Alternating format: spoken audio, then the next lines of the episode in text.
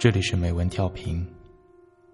当文字遇上声音，给你不一样的精彩。我是主播红钱。今天为大家带来的文章是：他为他终身未娶，倾世之恋。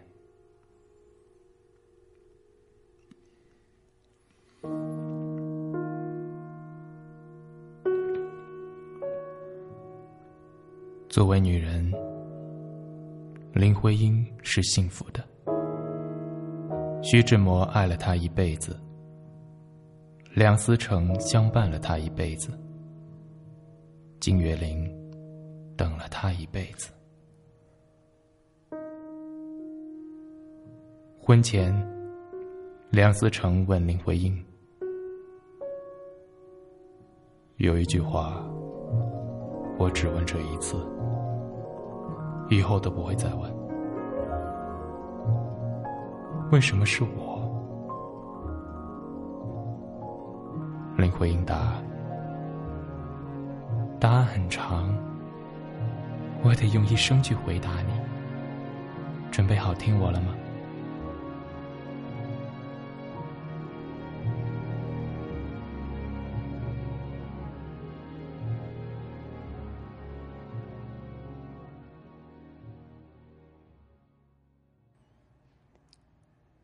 婚后，梁思成诙谐的对朋友说：“中国有句俗话，文章是自己的好，老婆是人家的好。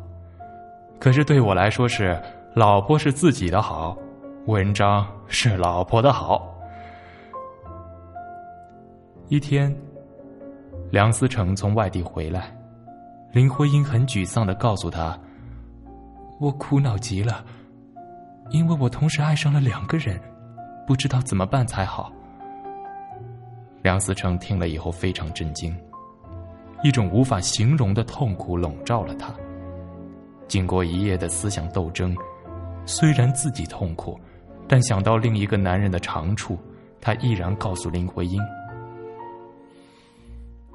你是自由的，如果你选择了金岳霖。”我祝你们永远幸福。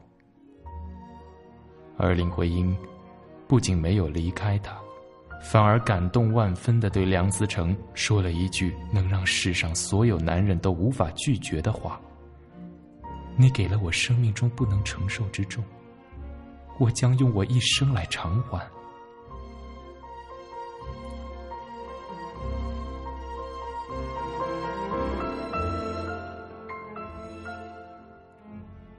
林徽因又原原本本把一切告诉了金岳霖，金岳霖的回答更是率直坦诚的，令人惊异。看来思成是真正爱你的，我不能去伤害一个真正爱你的人，我应该退出。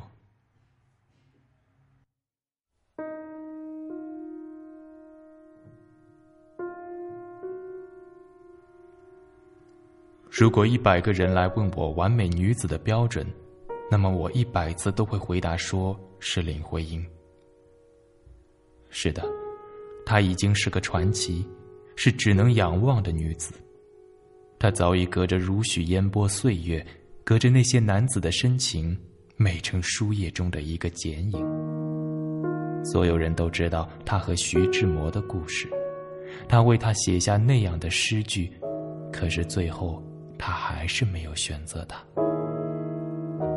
可是，比起徐志摩那样激烈的爱，金岳霖的脉脉深情更令人动容。汪曾祺写过一篇《金岳霖先生》，其中有个这样的细节：说是林徽因去世多年，金先生忽有一天郑重其事的邀请一些至交好友到北京饭店赴宴，众人大惑不解。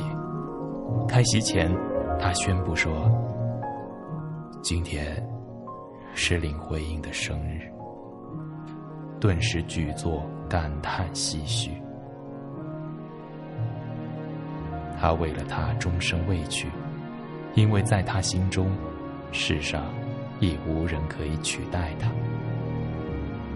即使多年后，当他已是八十岁高龄，年少时的旖旎岁月已经过去近半个世纪。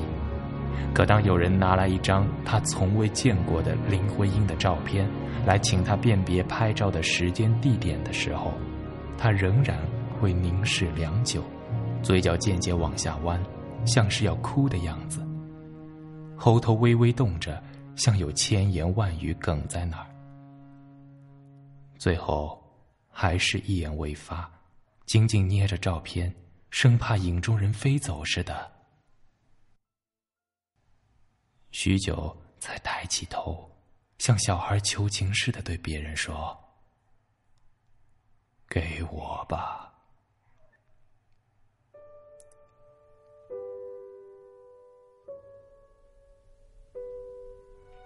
林徽因的追悼会上，他为她写的挽联格外别致：“一身诗意千寻瀑，万古人间四月天。”四月天在西方总是用来指艳日、丰盛与富饶，他在他心中始终是最美的人间四月天。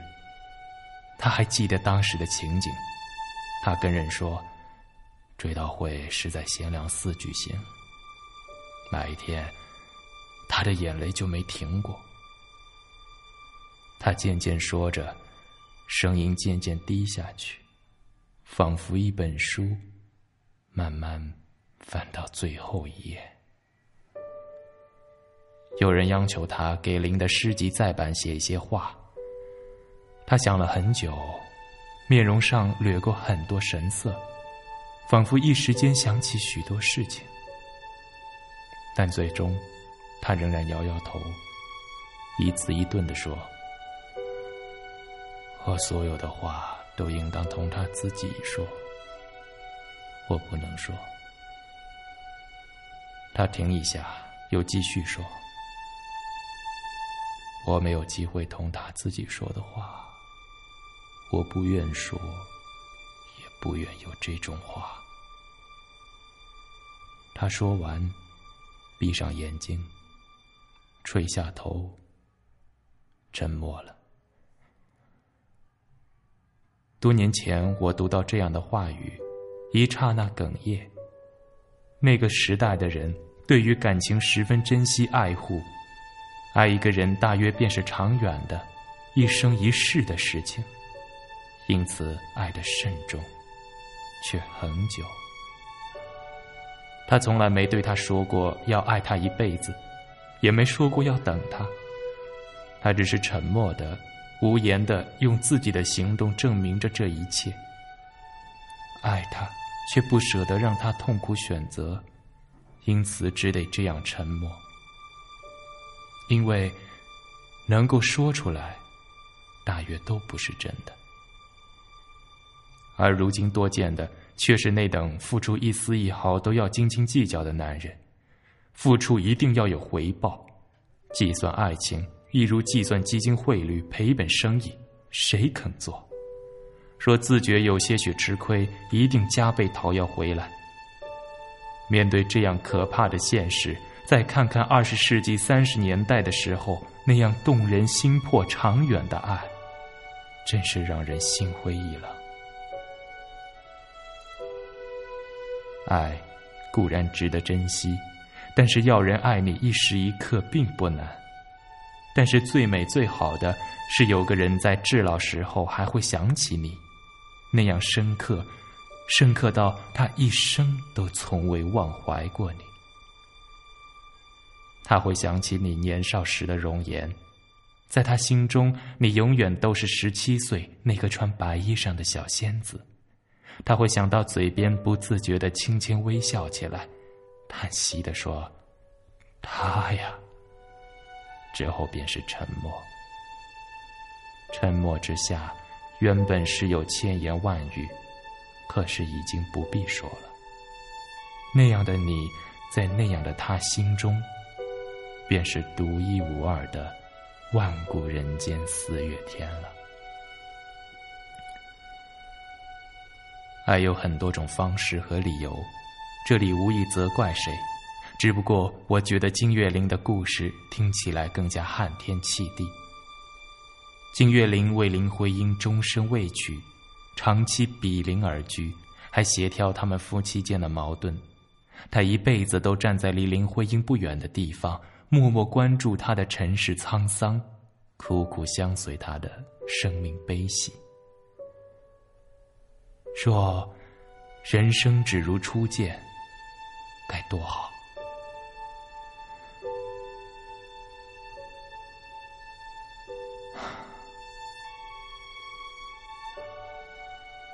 梁思成一家跟金岳霖相处融洽。